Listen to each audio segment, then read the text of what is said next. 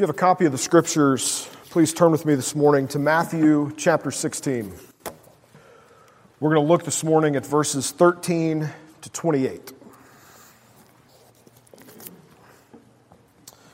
All right, this is Matthew uh, 16, 13 to 28. This is God's word for us, his people, this morning. Listen to this. Now, when Jesus came into the district of Caesarea Philippi, he asked his disciples, Who do people say that the Son of Man is? And they said, Some say John the Baptist, others say Elijah, and others Jeremiah or one of the prophets. But Jesus said to them, But who do you say that I am?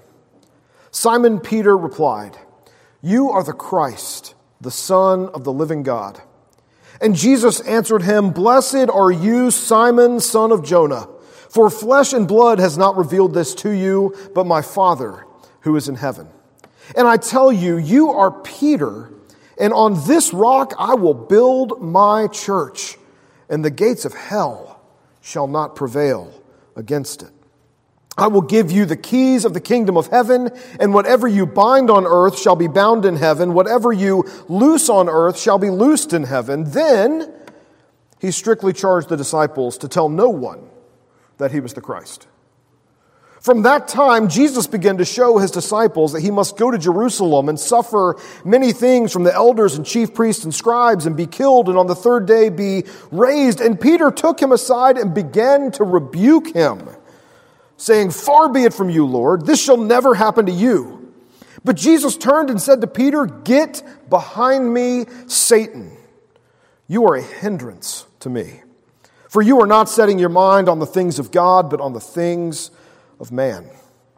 Then Jesus told his disciples, If anyone would come after me, let him deny himself and take up his cross and follow me. For whoever would save his life will lose it, but whoever loses his life for my sake will find it. For what will it profit a man if he gains the whole world and forfeits his soul?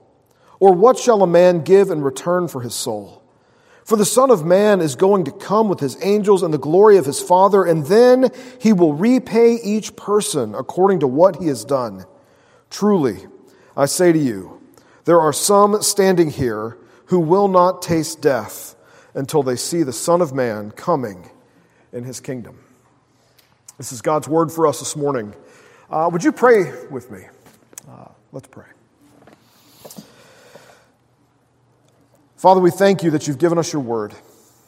We pray this morning that you would send us your spirit, that you would speak to us, that you would open our eyes and our minds and our hearts and our ears.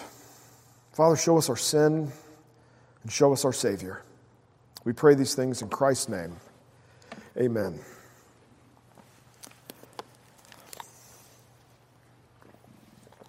There's a lot going on in this passage. And to try to get at some of what is going on here, I want to focus on three vivid verses that we see in these uh, verses here, this, this passage. The first one is Peter's confession. We're going to look at that in verse 16. Peter says, You are the Christ, the Son of the living God. The second thing we're going to look at is Christ's response to Peter when Peter takes it upon himself to rebuke Jesus, which is, Get behind me, Satan. We'll talk about that. And the third one is verse 24, where Jesus said, If anyone would come after me, he must deny himself, take up his cross, and follow me. We're going to look at those three verses in turn. So, starting out with Peter's confession You are the Christ, the Son of the living God. You see the context there in verses 13 to 15. The disciples and Jesus have come into Caesarea Philippi, and Jesus begins asking his disciples questions. This is how Jesus teaches his disciples and how Jesus teaches us. He asks us questions. And he says to his disciples, Who do people say that I am? And they give some answers. Some of the people around us have thought that you are John the Baptist back from the dead. Some think you are the prophet Elijah, sort of the greatest of the Old Testament prophets. Others think that you are Jeremiah, one of the other prophets, or just maybe another kind of prophet. And then Jesus turns to the disciples And he says, But who do you say that I am? What do you think about me? And Peter responds. Peter says, You are the Christ, the Son of the living God. Peter makes the good confession here. Peter acknowledges and recognizes and proclaims who Jesus is. You are the Messiah. You are the Savior. You are the one God is sending into the world to fix the world. And Jesus says, Peter, you're right. And he actually says three things to Peter that's helpful. In verse 17, he says, Flesh and blood did not reveal this to you, but my Father in heaven. The source of Peter's confession is not Peter's insight. Peter is not just more insightful than the other disciples. He doesn't just get this right because he's been paying attention the best. Jesus says the source of your confession is God Himself. One commentator puts it this way He says it's not Peter's character, his religious sensitivity, his sincerity, his openness, or anything in Peter that enables him to believe who Jesus is and to make the good confession. It is and always is the Father who gives saving faith. Jesus here reminds us that the faith we have itself is not something we have mustered up. It is always God who gives faith. Even our faith is not grounds for boasting. God is the one who gives faith. God is the one who revealed to Peter the truth about Christ. And Jesus continues in verse 18 and he says, You are Peter, which means rock. And then he says, And on this rock I will build my church. That's the second response that Jesus makes to Peter's confession, which is helpful to realize what Jesus is saying there is not that he is building his church upon Peter, but actually that he is building his church upon Peter's confession. And the important thing for us to realize here is that Jesus is the one who builds his church. Jesus is the one who builds the church. I stand before you as a pastor, and all I have to offer you is Jesus. Jesus is the one who builds his church. It's not our planning, it's not our vision, it's not how compellingly I can stand up here and talk. Jesus is the one who builds his church. And Jesus even continues there and he says, The gates of hell will not prevail against it. Uh, now, it's interesting, you've got uh, footnotes in your Bible, uh, and the ESV gives you a footnote there, and it says, Greek, the gates of Hades. So there's a lot of debate in the Christian tradition about what it means to say that the gates of hell shall not prevail against the church. Some people say that means that uh, the church itself will be on the offensive, uh, that the church will uh, be able to sort of even storm hell. Uh, and the kingdom will go forward. And that's certainly a possible meaning. Or maybe it means that uh, the gates of hell represent a fortress of the demonic powers and that those gates won't release anything that could overcome the church, which is also a possible meaning here. But there's another meaning that I think might even be most helpful. In the ancient world, there was this idea that to, to die was to pass through the gates of Hades. Uh, Hades would be the Greek translation of the Hebrew idea of Sheol, which is not uh, hell how we usually think of it as this place of torment for uh, Satan and the forces of darkness. Hades is this sense of the grave, of, of death, of where people are after they have passed. And there was this idea that to pass through the gates of Hades was a one way trip. There was no coming back through. I think what Jesus is actually saying here when he says the gates of Hades will not prevail against the church is that death does not defeat the church. Death does not defeat the Christian. What that means is Hades cannot hold God's people. Jesus is reminding us beautifully here that, friends, in Christ, death is not the end of our story. In fact, as one pastor put it, in Christ, your long term worst case scenario is resurrection and eternal life. The gates of Hades will not hold God's people, they will not prevail against them. That's the second part of Jesus' response to Peter. And then there's a third part. It comes in verse 19. Jesus says, Peter, I'm giving you the keys of the kingdom.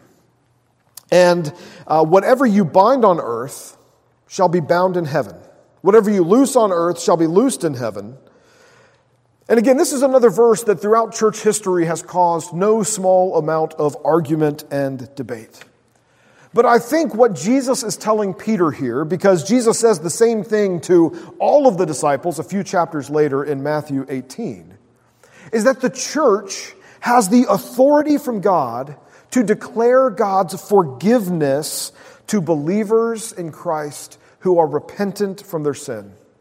And the church also has authority and even a mandate from God to declare the danger of judgment to those who do not believe in Christ or turn away from their sin.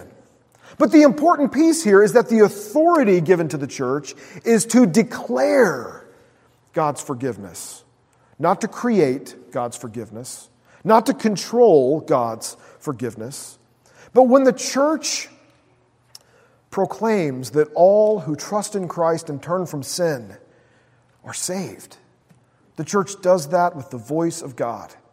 And when the church warns that those who do not trust in God and do not turn from sin are in danger of his judgment, the church does that with the voice of God. My freshman year in college, uh, we had a, a, period of about three weeks where my dorm had uh, false fire alarms. Uh, people were pulling the alarms or something was happening, but it was multiple times a week, at, usually at 3 a.m., when everything great happens. Uh, the fire alarm would go off, and we would all have to kind of get up and get dressed and shuffle out the door, and we were just really, really tired of it. And so, sure enough, one night, uh, same thing happens, 3 a.m., the, uh, the fire alarm goes off, and I'm like, man, I just want to stay in bed. But I was like, I'll do it. I'll be, I'll be obedient. I'll be a sheep. You know, we'll all, we'll all walk out here together. My roommate gets up and he goes over to the door and he goes, doorknob's not hot. We're fine. Uh, he, you know, we were just, anyway. So he opens the door and smoke billows into our room. And he's like, dude! And he just runs down the hall. And I'm like, Bo, get down! And I'm like army crawling down the hall. And uh, we get down there, and, and, and everyone's like, oh man, another false alarm. I'm like, no, there's smoke on the fourth floor of Granville South. Like, everyone is, it was a big deal. Turns out someone had just emptied a fire extinguisher. It wasn't smoke, uh, it was just fire extinguisher stuff uh, floating around. I didn't catch that it didn't smell like smoke. Um, the point was, it, it, that night it didn't feel like a drill anymore, which is a long way of me simply saying to you every week in our worship service, we do a confession of sin and an assurance of pardon. And what I want you to see, what, what Jesus is saying here, that's live ammo. That's not a drill. When I say to you every week, if you have confessed your sins this morning, hear this promise of God's forgiveness for you in Christ, that is true. That is exactly what is happening. It's not a drill. It is not low stakes. The stakes are infinitely high. When God proclaims to us that we are forgiven when we have confessed our sins, He means it. And it's true each and every Sunday. The last thing that Jesus says to Peter in verse 20, or it says he says this to all the disciples, he strictly charged the disciples to tell no one that he was the Christ. And the first time I read that, I'm like, what? Isn't that the whole point? Is that the disciples would go and preach the good news? Uh, why is Jesus saying not to tell people he is the Christ? And the reason becomes apparent momentarily. Uh, and that is, we move down in the story to verse 21. And what Jesus does there is he begins to explain to his disciples what it would mean that he is the Messiah, what the Christ has come to do. And he must go to Jerusalem and suffer many things from the elders and chief priests and scribes, all of the religious power brokers of the day. And he must be killed. And on the third day, he must rise again from the dead. Peter does not like this message. Peter, like most Jews in the first century, believed that the Messiah was going to come as a powerful military leader. And that Jesus is not going to go and be killed. Jesus is going to go and kill. He's going to ride into Jerusalem at the head of a, an army and he's going to drive Rome out of Israel. And he's going to restore the kingdom to its former greatness. And so Peter hears Jesus saying this and he thinks, Jesus, you're being a downer. That's not what you're going to do, Lord. And he takes Jesus aside because you don't rebuke Jesus in a group. That would be embarrassing for Jesus. Instead, he takes Jesus to the side and he says, Far be it, Lord. That's not going to happen to you. And Jesus recognizes what this is. Jesus has heard these words before, and so he says to Peter, Get behind me, Satan. You are putting a stumbling block. You are a hindrance to me. You are putting a stumbling block before me. Your, uh, your mind is on the things of man, not the things of God. Peter was doing so well like three minutes ago. What happened? Peter believes that there is a bloodless path to glory for the Messiah. One of my seminary professors put it that way, and it has stuck with me forever. Peter believes that the Messiah won't have to suffer. He will inflict suffering on the enemies of God, that Jesus' reign will be one of power. It will be a victory march into Jerusalem. And Jesus, when he hears Peter say that, he remembers the same things that Satan did when he tempted him in the wilderness all the way back in Matthew chapter 4. When Satan offered Jesus a bloodless path to glory Worship me, and I will give you all the kingdoms of the world. A commentator says, These were all temptations to be above the ordinary, to avoid suffering, and to win.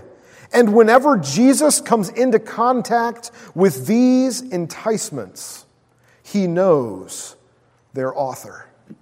Jesus recognized the sentiment of Satan in what Peter was saying. Friends, we all love the idea of a Christ, but we don't love the idea of a cross. We want a Christ, we don't want a cross. We're not immune to what Peter does here. We, we all want a bloodless path to glory. We want great kids without having to parent them. We want great grades without having to study. We want to lose weight without diet and exercise. Every time I get on the internet, I get ads for weight loss without diet and exercise. It's everywhere. I don't even usually Google that. I don't know why that cookie is sticking with me. We want to get into Ivy League schools without working for it. We want excellence without effort. We do this spiritually as well. We want maturity without suffering. We want insight without having to learn. We want to grow in knowledge but never be wrong. It's impossible. We want unshakable faith as long as that means we never have to trust God in anything difficult. We want patience, but we don't want to wait for it. We want it right now. We want an empty tomb, but we don't want a cross.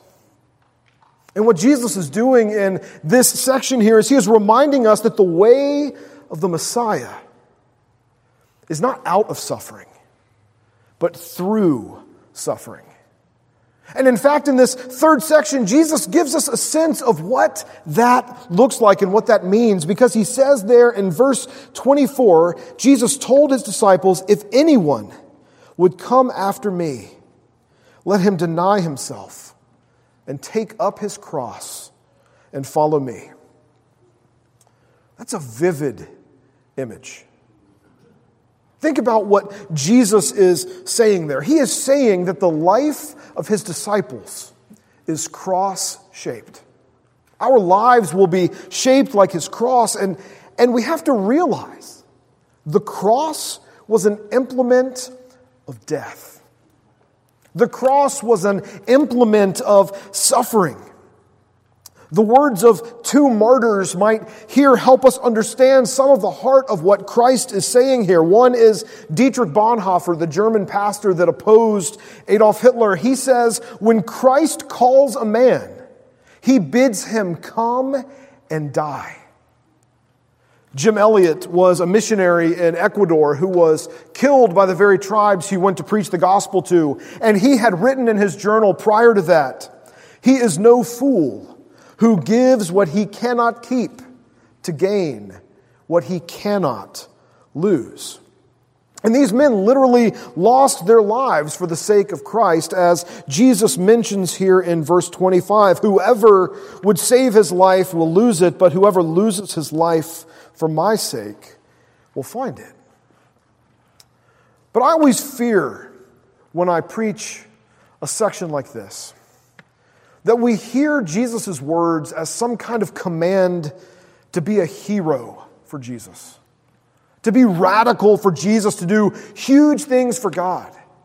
And if that's what we hear when we come to verse 24, we're going to think that this verse maybe just doesn't apply because that's not something we can do, or we're going to think that we should just feel constantly guilty because we're not doing enough, or we're going to be tempted to just fake it and broadcast these huge things that we're doing for God all the time.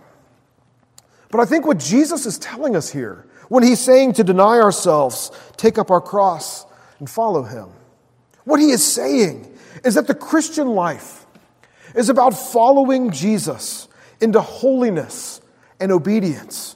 It's about following Jesus into suffering and self giving generosity and service instead of pursuing ease and comfort for ourselves. You see, Jesus reminds us that we are called to pursue holiness, and the cross is the means by which we do it. Paul tells us in Colossians 2 that the record of our sin is nailed to the cross. It is the cross that cancels the penalty for our sin because that penalty was given and put on Christ. And it is the cross that enables us to turn away from sin and to walk in holiness. That's what it means that carrying our cross means walking in holiness. Carrying the cross means we are turning away from sin, the very thing the cross frees us from. But think about the self giving generosity and service that the cross also calls us to. And what I want you to see there is that this doesn't mean the cross is calling us to big things for God, it is calling us as well to small things. One theologian uh, put it this way He said, Everyone wants a revolution, but no one wants to do the dishes. It's true. We, we tend to think we should do big things for God, but often we are discontent to even try to do the small things. And so, my hope for you this morning is that you can see that, that taking up your cross and following Jesus is as simple as putting your phone down and engaging the people God has given you to love. Taking up your cross and following Jesus is as simple as sharing the little that you have with those who are around you. Taking up your cross and following Jesus is as simple as learning to notice and be inconvenienced by other people. The way you come home from work is a great way to take up your cross and follow Jesus. Because if you come home from work and just think, I need to unplug for three hours, you might not be taking up your cross and following Jesus. But if you come home from work and realize that you need to engage and love your family, that is a way you can take up your cross and follow Jesus. A songwriter named Jill Phillips uh, writes in a song, You don't have to save the world. All that hero talk is only superficial stuff. If you want to change the world, all you got to do is show up. Just show up. Friends, when Jesus tells us to take us tells us to take up our crosses and follow him, he is calling us to show up and to love the people that he has given us to love.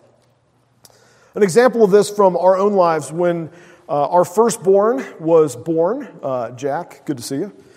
Um, uh, two weeks after he was born, Jen ended up in the emergency room uh, for an appendectomy. Um, so she had appendicitis. And we were living in St. Louis. We were miles and miles and miles away from family. We really only had other people, uh, other seminary students, other Christians who could help us in this time. And so at 3 a.m., when Jen comes in and she's in agony, and I'm like, I've got to take her to the hospital, I call the wife of one of our fellow seminary students who has a two year old at home. And I said, Can I leave my newborn with you? And she's like, No, but I'll come stay with your newborn. So she came to our house. I took Jen to the emergency room, and we find out, of course, she has to have surgery and she's going to be in the hospital overnight. And, you know, we, I'm calling and we're getting people, family is flying in to come and, you know, stay and coordinate and help. And this, this young mom in the seminary ended up staying with Jack for about 10 hours that day.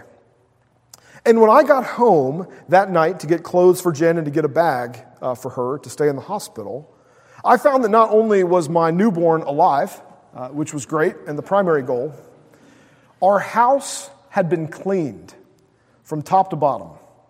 And like Gwinnett House on like newborn baby was not, it wasn't just a little cluttered, you know? It was like war zone. It had been cleaned from top to bottom. She had cooked us meals and put them in the fridge. I mean, this was a, a young mom who had her own life. She had her own stuff going on. She has a husband in seminary. She has a two year old at home. And she went out of her way to just love us. She denied herself. She took up her cross and followed Jesus into holiness, into self giving generosity and service. And, friends, I think whenever Christians live into this vision, the gospel is beautiful to the world. When Christians take seriously the call to turn away from our own sin instead of fixing the sin of other people, and when we move towards others in generosity and self giving and service, the gospel is beautiful. And in fact, if you read the story of the early church, that's the gospel that transformed the whole world. The early Christians in the fourth century were speaking out against Roman slavery because they recognized the dignity of every human being. The church in the earliest centuries was rescuing unwanted children from the trash pile, which is what they were doing in Rome. They would just leave unwanted children to die as infants on trash piles. Christians were daily going around the trash piles and rescuing these children and raising them because these children were made in God's image. Early Christians helped men understand that their wives are not their property and that their wives are indeed partners in the gospel.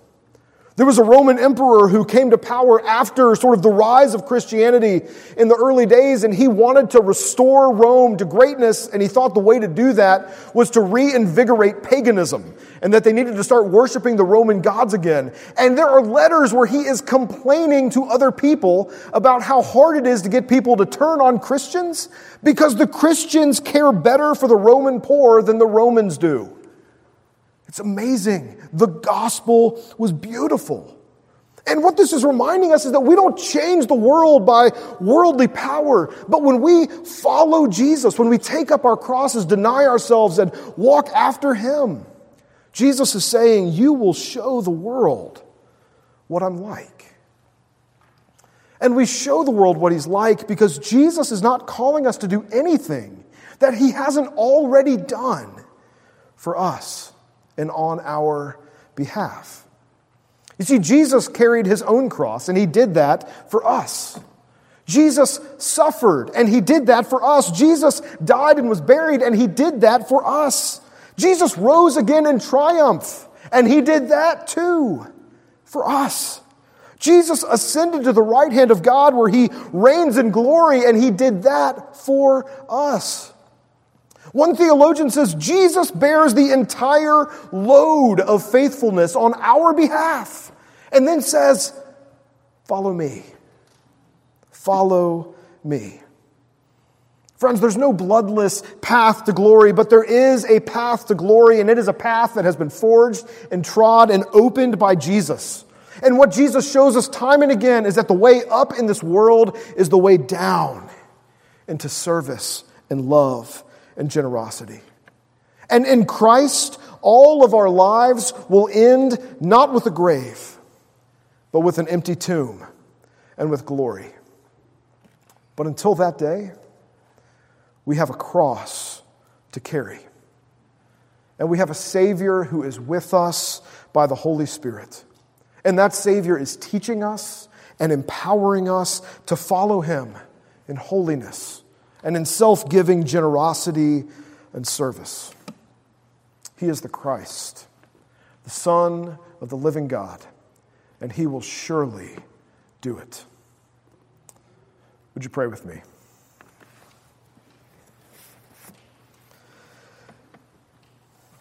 Father, we come to you today. And we confess that we want a bloodless path to glory. We want greatness without suffering. We want maturity without having to go through things. We want to learn but not have to be wrong. Father, forgive us. And we know that in Christ you have forgiven us. And you are teaching us even this morning what it means to take up our crosses and follow Him. Father, do that work in us. And even now, as we come to your table, take these ordinary elements, this ordinary bread and this ordinary cup, and use them for an extraordinary purpose to make us more like Christ, to anchor us in his work on our behalf. And we pray all of these things in his name. Amen.